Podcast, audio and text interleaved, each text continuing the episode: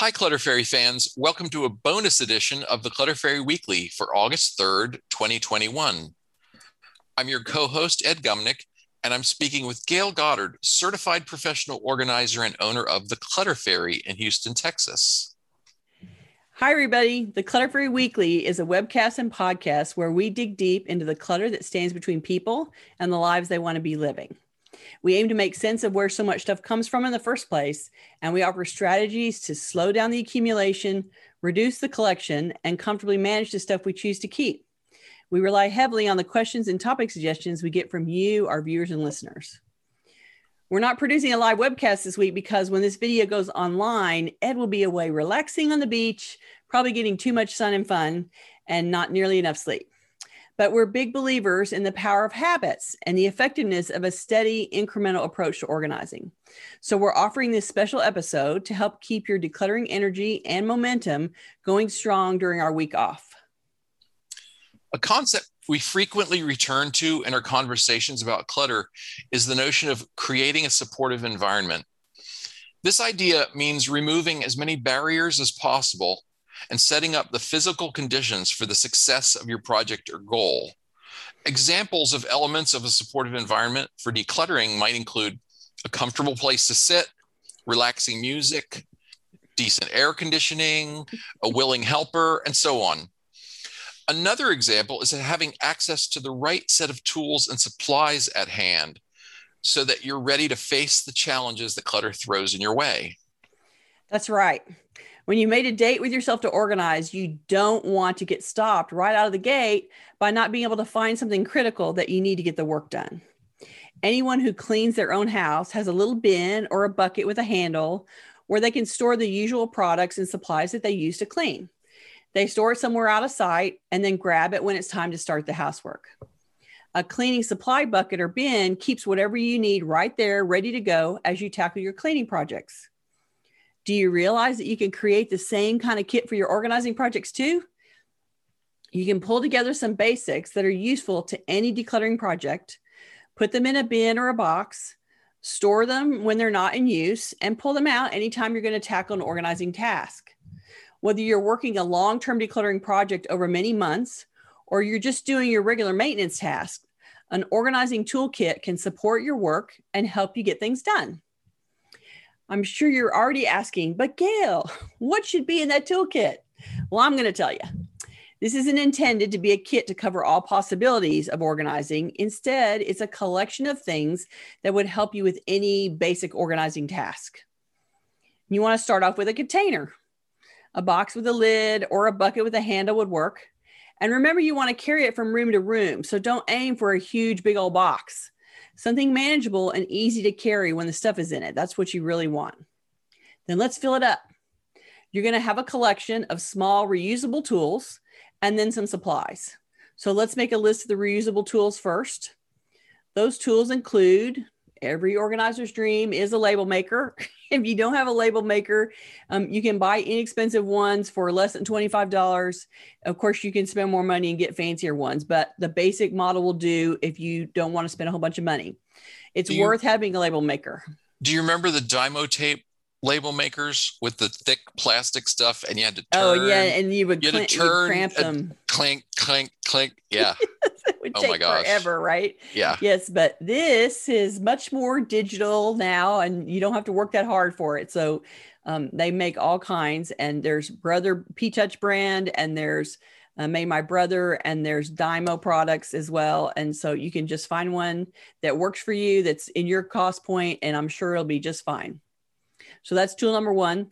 The second tool is a good pair of scissors. You're always going to have to be cutting something or opening something or whatever. And so you need a pair of scissors and a box cutter because you're also going to be needing to either open a box that you've had stashed somewhere as you start to declutter or you're going to be um, opening packages that never got packed unpacked or you're going to be breaking down boxes that you find that are empty and so the box cutter will just make that you know, better on your manicure, not as much pain. It will be easier to use a box cutter. Or breaking down boxes that you've completely emptied. Exactly. Like when you get to the end of the bottom of the box, right? Woo-hoo. Yay. Um, the next one is a tape measure.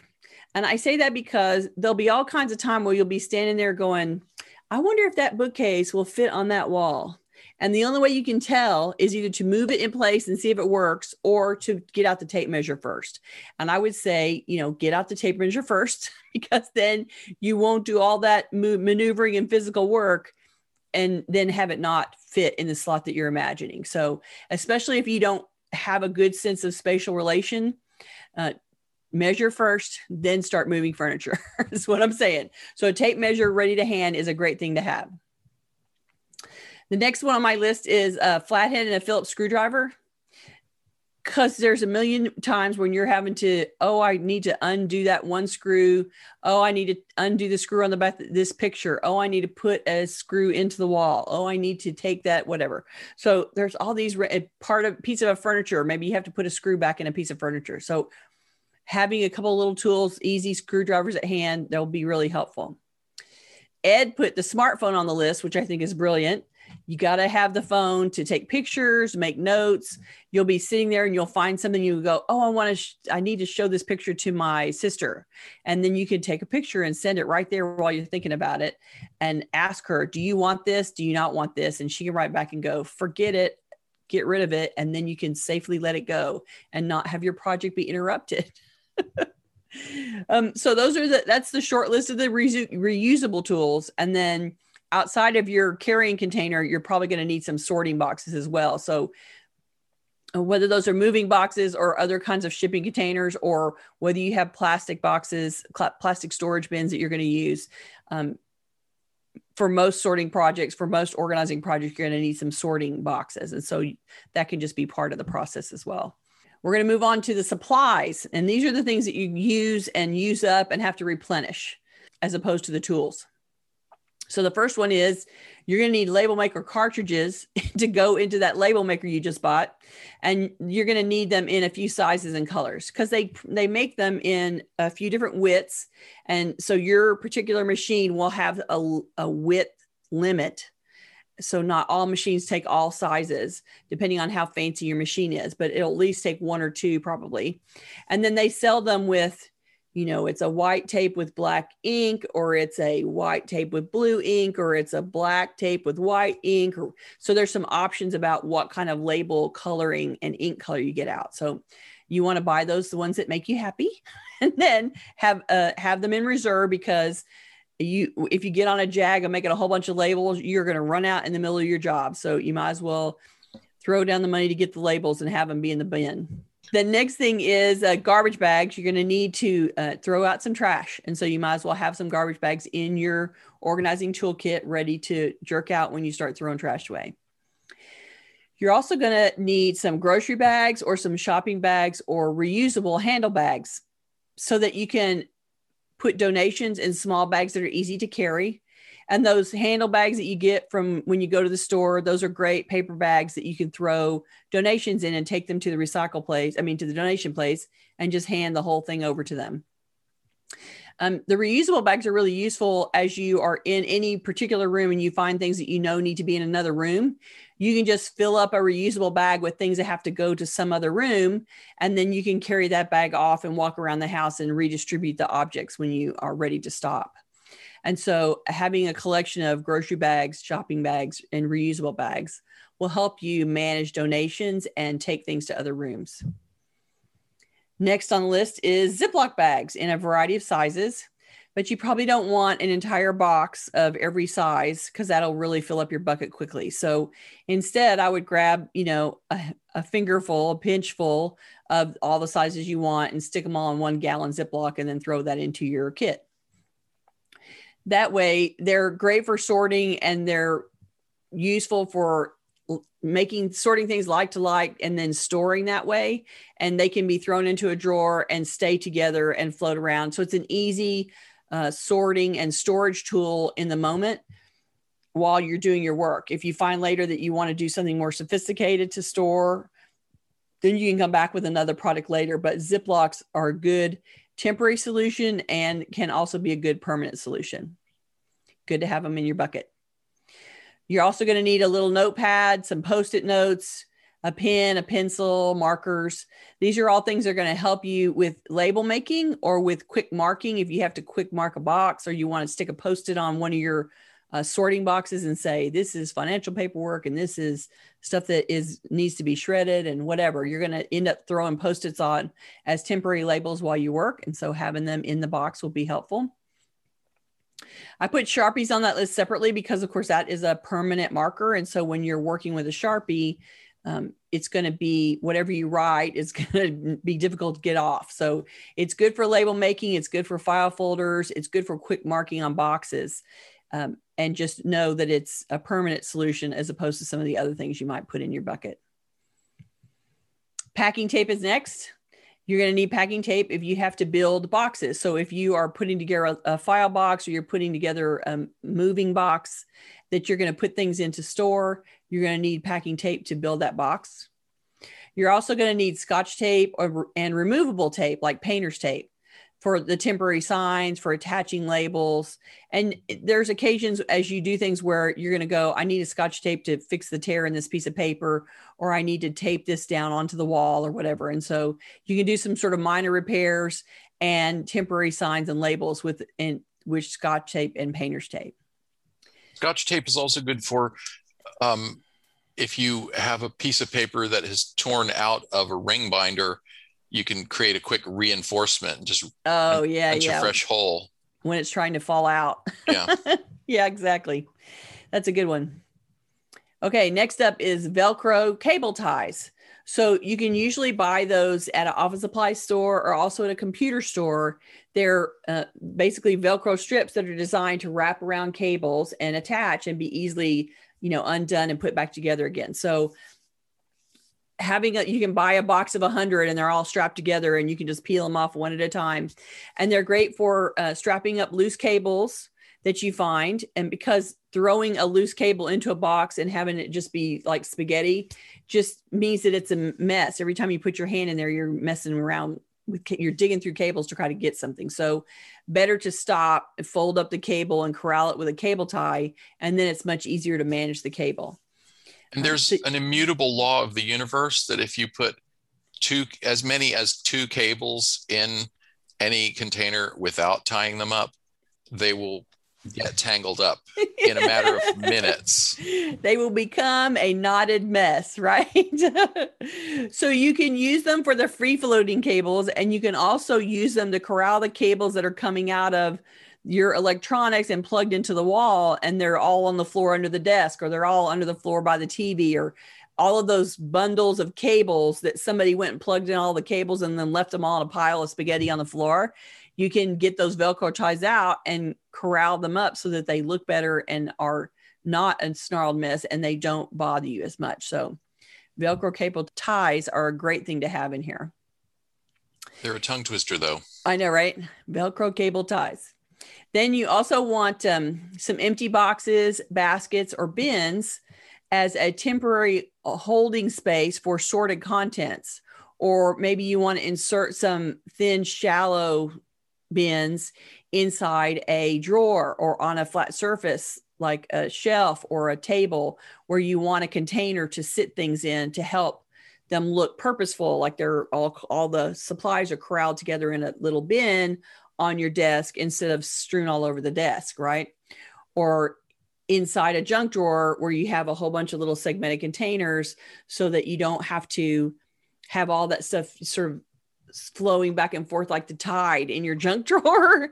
so a few random uh, small baskets, bins, boxes to help you sort and corral things in various places in your project. And it can be a temporary parking space, it can be a permanent one, depending on what you use it for. Um, you'll probably want some sheets of paper. Um, you can use those to label the temporary boxes or the sorting boxes. If you want a big sign, get out the Sharpie and a big piece of paper and go, financial paperwork, stick, shred, stick. So it'll be easy and quick for you to make a label um, for something that isn't going to stick forever. You want a small quantity of file folders because no matter what room you're going to go into, you're going to find some paperwork because paperwork migrates in the night when we're sleeping and it translates it it blends and it draws babies and it sends them out into the other rooms to find new homes. So wherever you work, you're going to find some paper. Every box that you think is labeled books, you're going to go and find books and you're going to find three pieces of paper. So You're going to want some file folders so that you can pull them out, capture the paper, decide, okay, these need to be shredded, but this is one I need to keep. And then, of course, you'll be like one of my clients who I found their social security card in the big, you know, trash bag of paperwork that was essentially all trash except the social security card. So you want to have some place to put those things after you find them so you can label it and translate, you know, move those off to where they're going to go live in future. Um, the file folders keep you from losing them. You also want an all purpose cleaner and some paper towels or microfiber cloths because as you pull things out, you're going to get blasted with the clouds of dust. And so you can sort of do a light cleaning as you do, as you go. And you probably want to dust things off and dust the shelf off or the table off or the surface off or whatever before you start putting things back. So uh, we're not talking about heavy duty cleaning here, but we are talking about okay, you've cleared a surface, so let's wipe it down and get a layer of dust off before we start putting all the things back on top of it.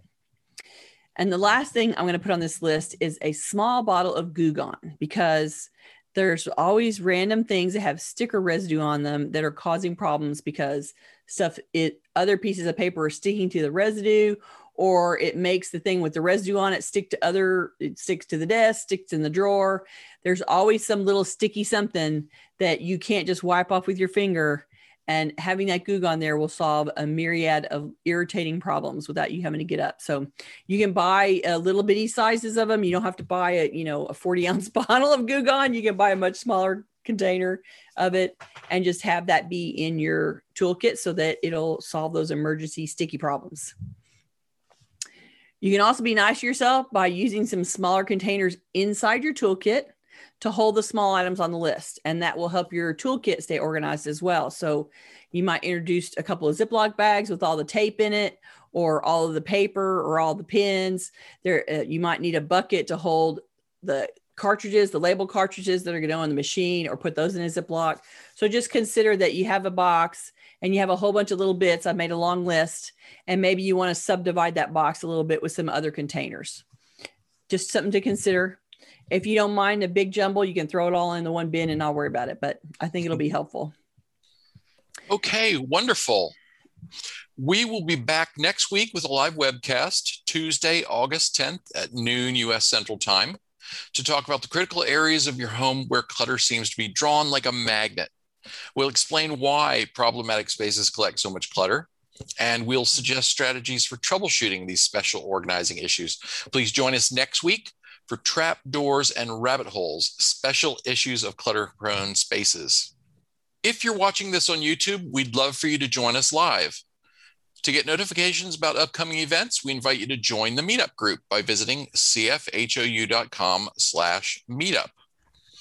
You can also follow us on Facebook by visiting cfhou.com slash Facebook or subscribe to our mailing list by visiting cfhou.com slash subscribe. We love to hear from you. So please send us your comments, questions, and topic suggestions in the YouTube comments, on Facebook, or anywhere that you find us. And you can always reach us through our website at clutterfairyhouston.com. Thanks for listening to our special edition today. We will be back live, and hopefully, Ed will not be burnt to a crisp when he shows up. Right. And we will see you then. Bye-bye. Bye.